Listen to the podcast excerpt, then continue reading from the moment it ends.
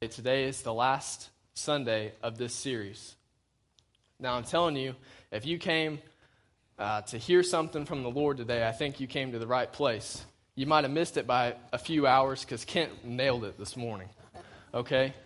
But I'm telling you that right here, right now, this God that we're talking about, this God that just spoke a direct word to you, he longs for your worship.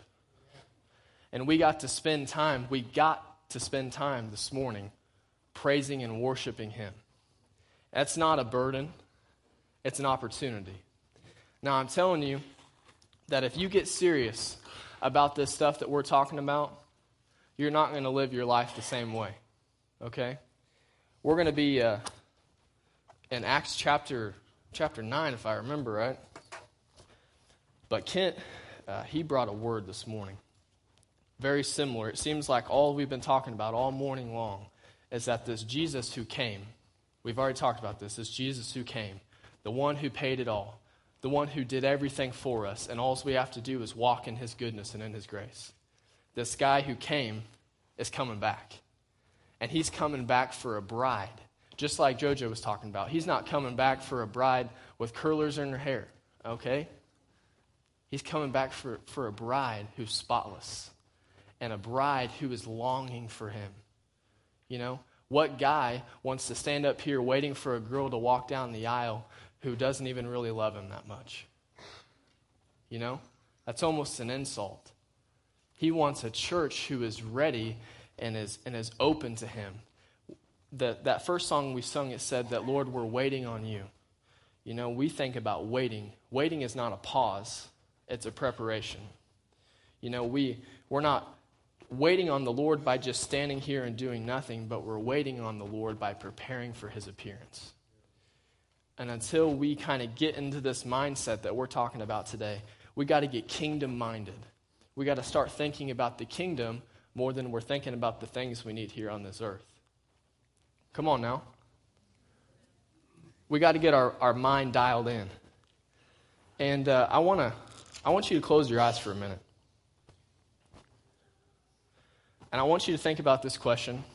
And I don't, don't say your answer out loud. Don't raise your hand. Don't anything. And don't give yourself a church answer, okay? You know, you ask a question in children's church, and the safe answer is always Jesus, okay? I don't want you to give me a church answer. I want you to give yourself an honest answer. Is somebody who has uh, maybe killed or done bad things to Christians worthy to be in heaven, worthy to be in the kingdom. You know, we're talking about ISIS. We're talking about the Hitlers of the world. We're talking about the people who, who murdered Christians, right? And I want you to think about that answer in your head for a minute. Do they really deserve to be in the kingdom of heaven? And with that in mind, I want you to open to, to Acts chapter 9. And I'm going to read out of the, out of the NLT this morning. But this passage of Scripture says Meanwhile, Saul was uttering threats with every breath and was eager to kill the Lord's followers. So he went to the high priest. He requested letters addressed to the synagogues in Damascus, asking, asking for their cooperation in the arrest of any followers in the way that is found there. Uh, he wanted to bring them, both men and women, back to Jerusalem in chains. He was approaching Damascus on this mission, and a light from heaven suddenly shone down on him he fell on the ground and heard a voice saying, Saul, Saul, why are you persecuting me? Who are you, Lord? Saul asked. And the voice replied, I am Jesus, the one you are persecuting. Now get up and go to the city, and you will be told what you must do. The men with Saul stood speechless, for they heard a sound of someone's voice, but saw no one. Saul picked himself up off the ground, but when he opened his eyes, he was blind. So his uh, companions led him by hand to Damascus. He remained there blind for three days and did not, did not eat or drink. Now, uh, there was a believer in Damascus named Ananias. The Lord spoke to him in a vision, calling, Ananias. Yes, Lord, he replied. The Lord said, Go uh, to Straight Street to the house of uh, Judas. When you get there, ask a man uh, from Tarsus named Saul. He is praying to me right now. I have shown him a vision of a man named Ananias coming in and laying hands uh, on him so that he can see again. But Lord, exclaimed Ananias, I've heard many people talk terrible things about this man uh, that he has done to believers in Jerusalem, and he is authorized by the leading priest to arrest everyone who calls upon your name. But the Lord said, Go, for Saul is my chosen instrument to take up my message to the Gentiles and to the kings, and as for the people of Israel, and I will show him how much he must suffer for my name's sake. So Ananias sent and found Saul. He found, or sorry, he laid his hands on him and said, Brother Saul, the Lord Jesus, who appeared to you on the road, has sent me so that you might regain your sight and be filled with the Holy Spirit. Instantly, something like scales fell from Saul's eyes, and he remained, uh, or he regained his sight. Then he got up and was baptized. Afterward, he ate some food and regained his strength.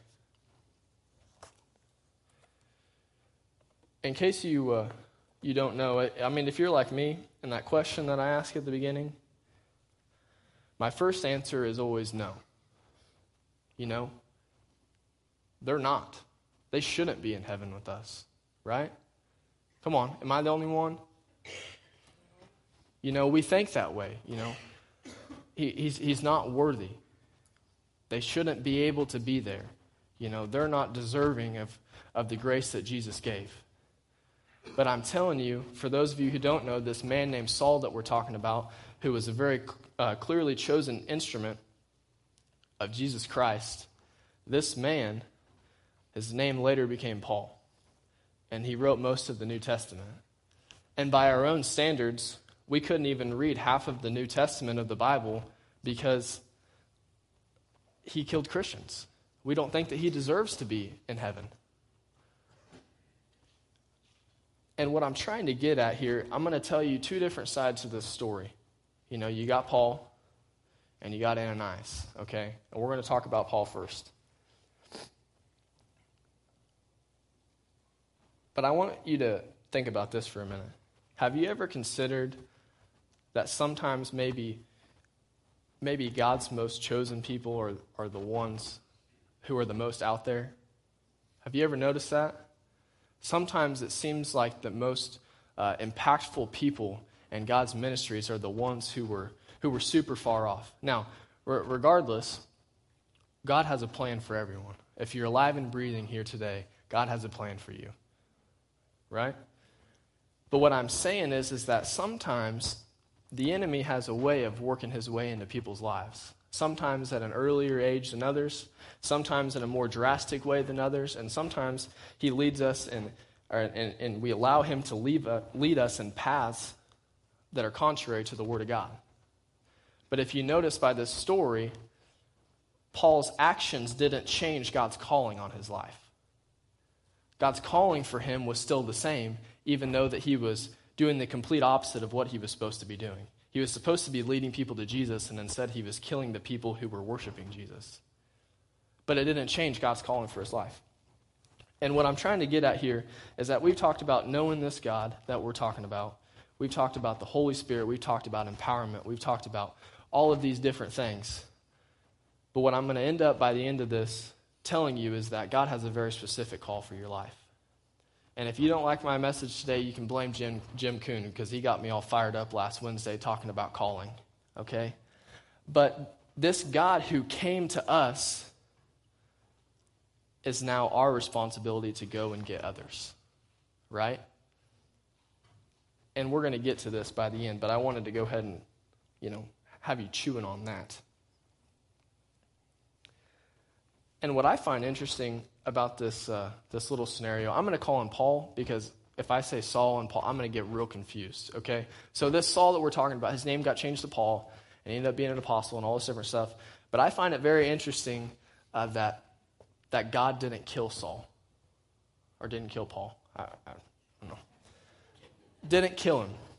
Think about it if we're talking about the Old Testament, what did they do to people who were killing God's people? They stoned them, they killed them, they uh, burned them at the stake, they did, I mean, all this different stuff.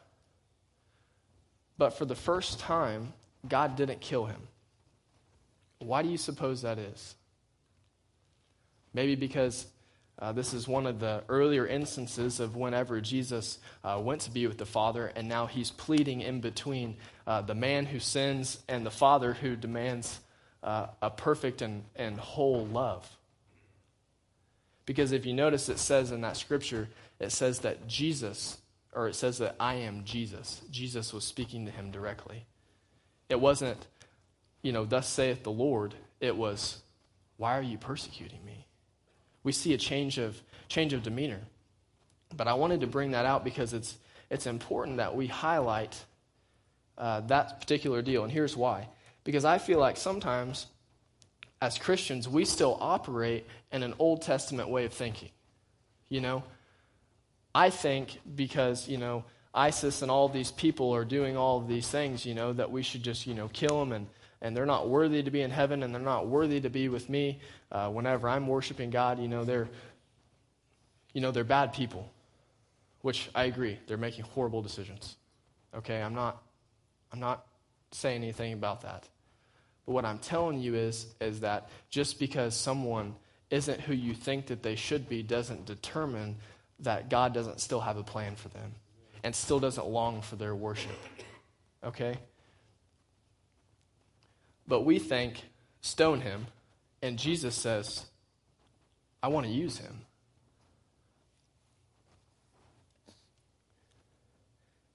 You know, if you think about all the examples in the, in the Old Testament, you know, uh, Paul could have got swallowed by a whale. He could have got washed in the sea. He could have got uh, a million different things, you know, locusts sent to his house. I mean, he could have got a whole bunch of things that could have happened to him, but instead, Jesus made him blind. Why do you suppose that is?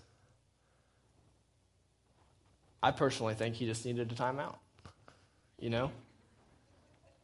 But sometimes you have to close your eyes and forget about what you're seeing on physical things to understand spiritual things. You know, he had to take a little bit of time, he had to take a time out to realize that this Jesus that he's persecuting really is real. You know, he was living, he probably thought he was doing a good thing by a religious standard, you know, there was this all these people blaspheming the God that he serves. And he probably thought that he was doing the right thing by, by killing off all these Christians and, and bringing them back to be uh, convicted and judged and all this different stuff. He probably thought he was doing a good thing. But I think what you'll find is by the end of this, some of us, uh, Landon included, may need a timeout. My wife would probably agree with you. You know, sometimes we need to take a timeout. We got to unlook at some of these uh, earthly things to figure out spiritual things. And I think it's interesting because sometimes it takes drastic things for us to, or for God to get our attention. And I don't like saying it that way because I, I like to say it like this. Um, sometimes drastic things happen in our life and as a result, we finally turn back to the Father that we should have been looking at all along. But you know, you think about a kid, you know, he's going in a swimming pool for the first time. You know, my sister's taking my uh, new nephew swimming for the first time, and, you know, he gets in the water, and some kids, they just panic, right? They freak out, and what do they do? I guarantee you, if he does that, he's going to look at my sister and he's going to cling to her. And in the same way, we get in this life and we think we got everything going on on our own, but whenever something happens and we panic, we immediately turn and we grab onto the Father and know that He's there. But the truth is, is that we as Christians should be clinging to the Father and paying attention to Him at all times. To be this spotless bride that we're talking about, we're going to have to be a people that are hungry and a people who want to know God. Really, that's all it is. It's a decision. I'm either longing for him or I'm not. I'm either serving him or I'm not. But it's a complete choice.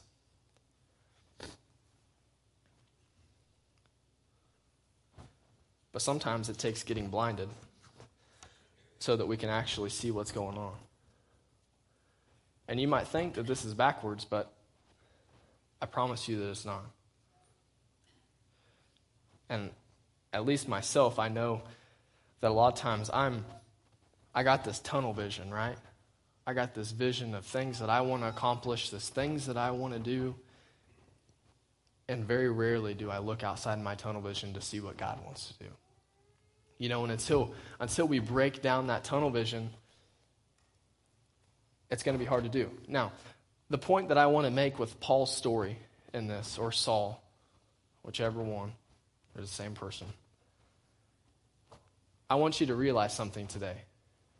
And I want you to realize, because I, I feel like the church uh, feels this way, that you are not unqualified for the call that God has placed on your life. If we're talking about this man, he has done worse things than, than probably everyone in this room combined. But he was the one that God wanted to use. And so, whatever you have going on in your life, whatever you've done, all this different stuff, forget it because it doesn't make you unqualified. Now, after Paul met Jesus, he didn't go around still continuing to kill Christians, did he? No, he, he repented, which means that he turned from his old life and followed a new path. And until we start doing that, you know, it makes it pretty tough. You can't battle with your old life and walk in your new life. But no matter what your old life is, there's a God who came and sacrificed everything to give you grace so that you would have the opportunity to be able to worship and serve Him, regardless of consequence. And uh, Pastor, Pastor Louis Giglio said this at the Stronger Men's Conference. And I think it's important that we understand this. Sin does not make you bad. Okay? Did I upset anybody yet? Sin does not make you a bad person. Sin makes you dead. Okay? The consequences of sin is death, right? For the wages of sin is death. This sin in your life does not make you a bad person. It does not make you too bad to follow God. All it does is it makes you dead.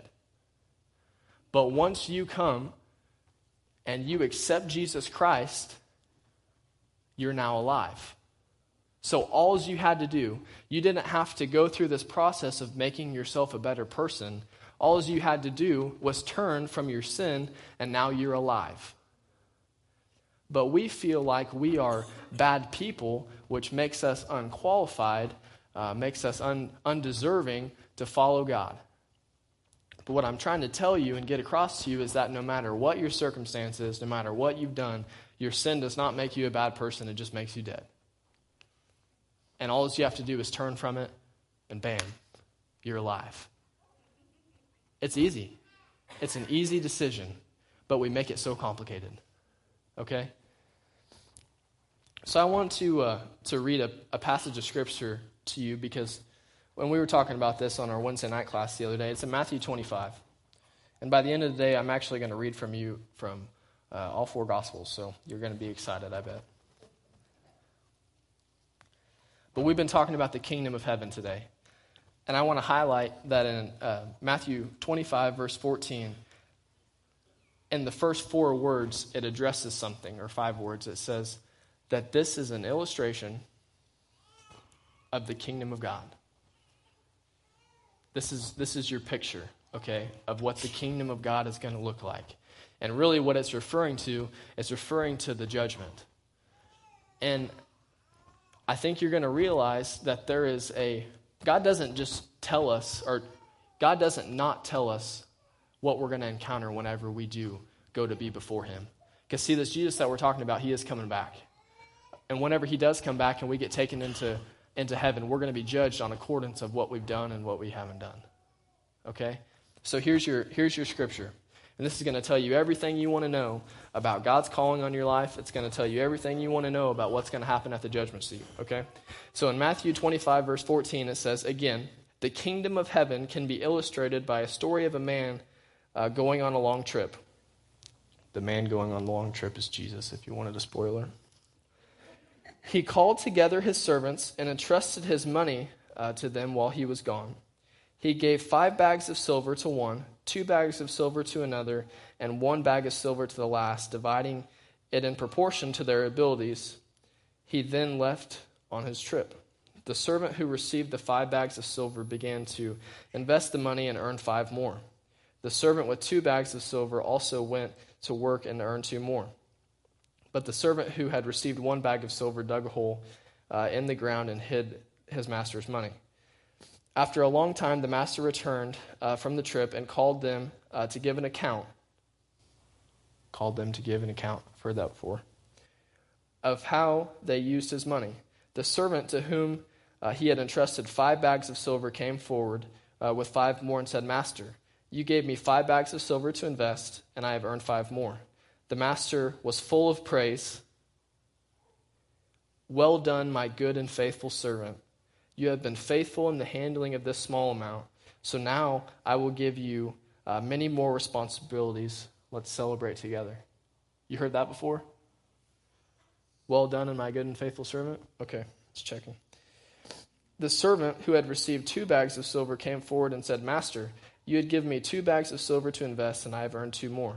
The master said, Well done, my good and faithful servant. You have been faithful in the handling of this small amount, so I will give you many more responsibilities.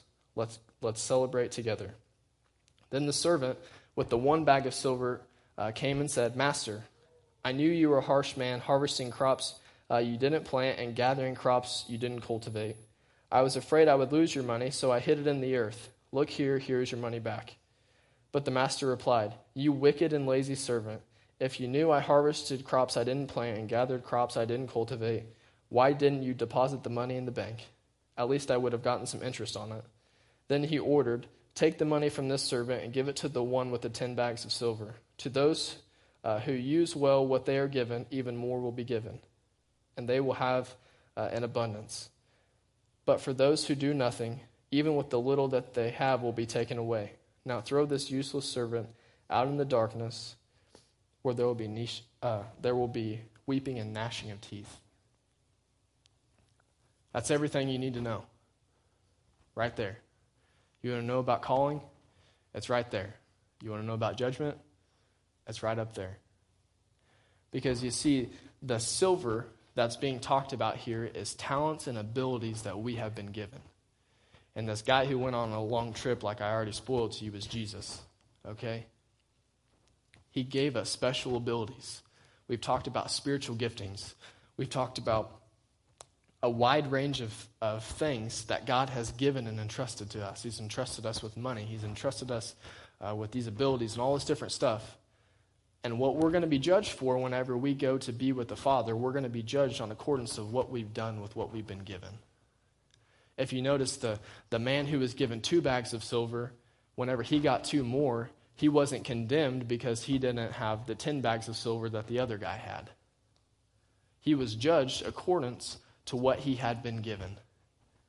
The fold was still the same, right, John? The multiplication principle was the same. He doubled what he had.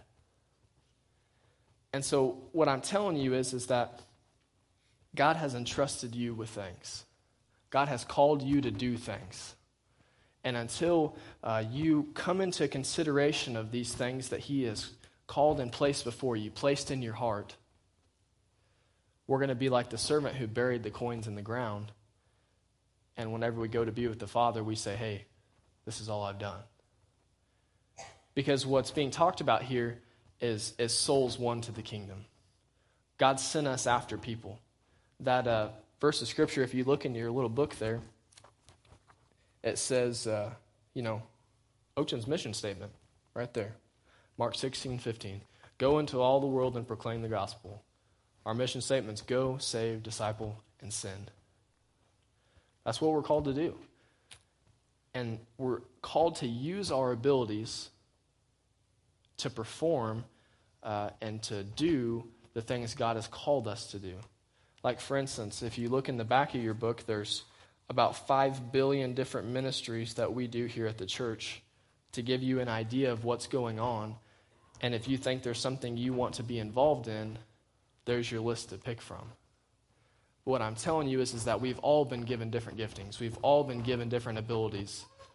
And whenever we go to be before God, we're going to be judged according to what we've done with what we've been given. Does that make sense? Are you with me? You guys got quiet when I started talking about judgment. Better start talking again. But we're going to be rewarded if we've given him a return on what we've, we've uh, been given.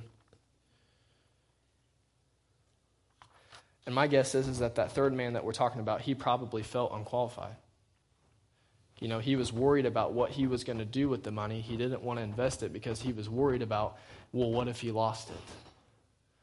Well, what if they make fun of me for using this gifting?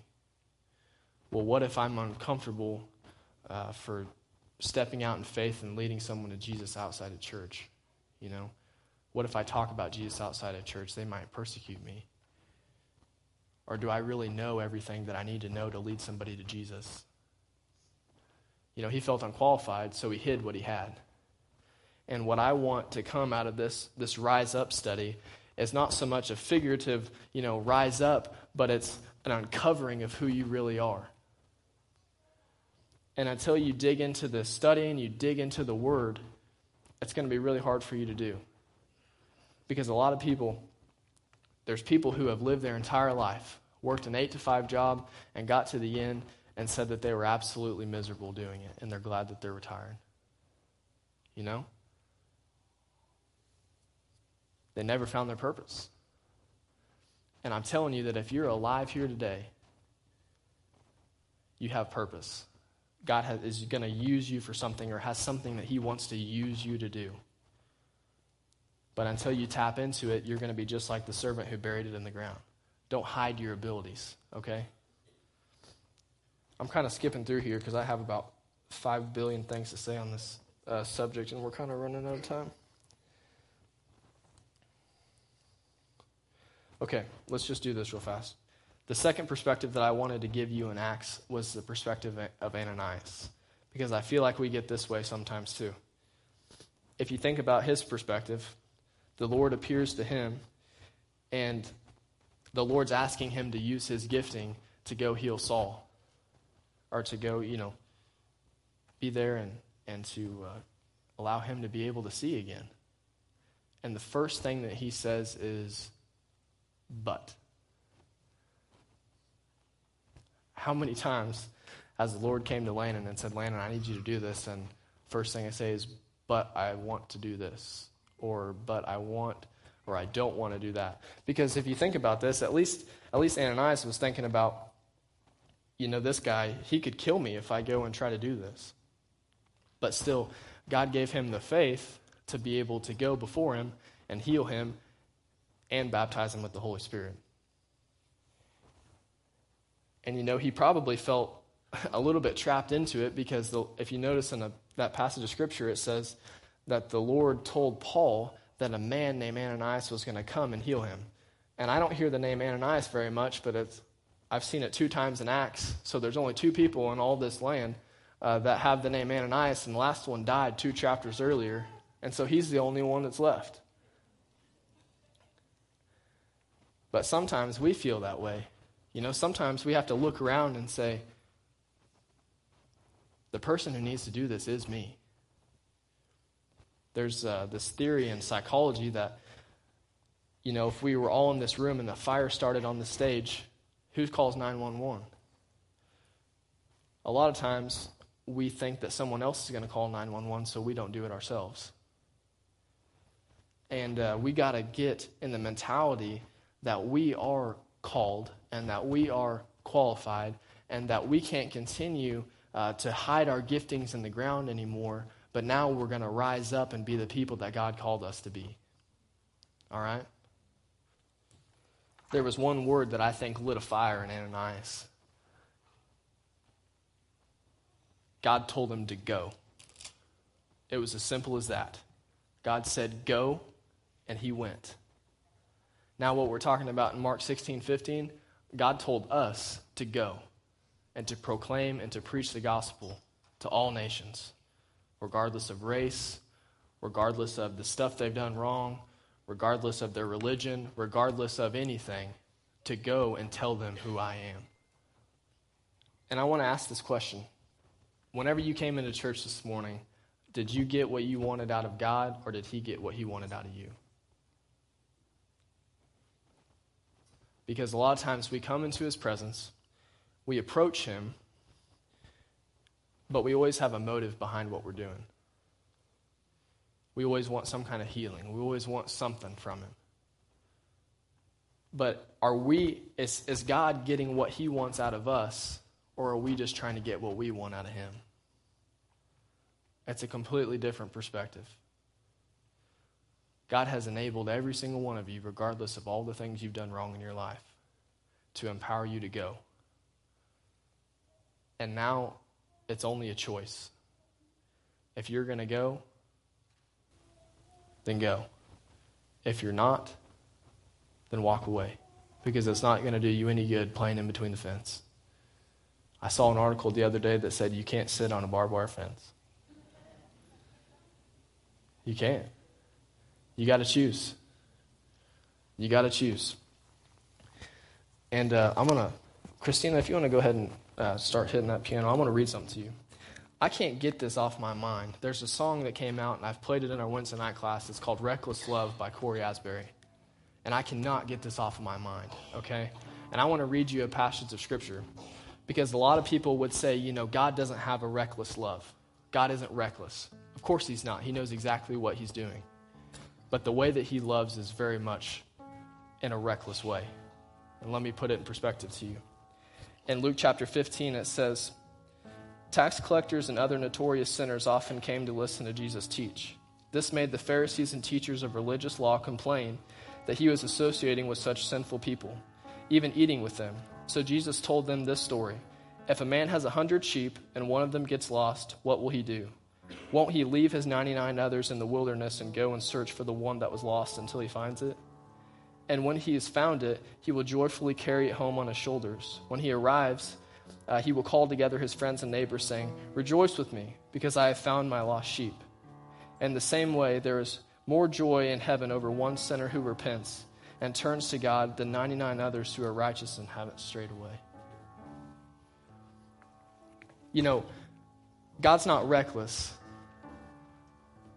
but this way that He came for us, that He was willing to leave everything in pursuit of you, it's unpractical.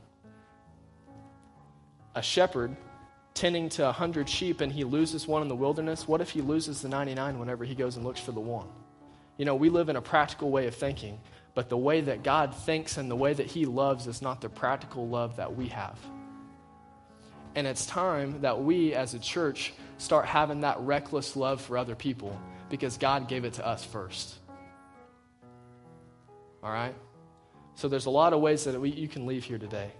But I'm telling you, until you tap into the calling that God has for your life and you start walking in the power and the authority of the Holy Spirit, you're going to continue to do the same things and try to get what you want out of God. But it's time that a church rose up and said, God, what can I give myself to you? How can I give myself to you?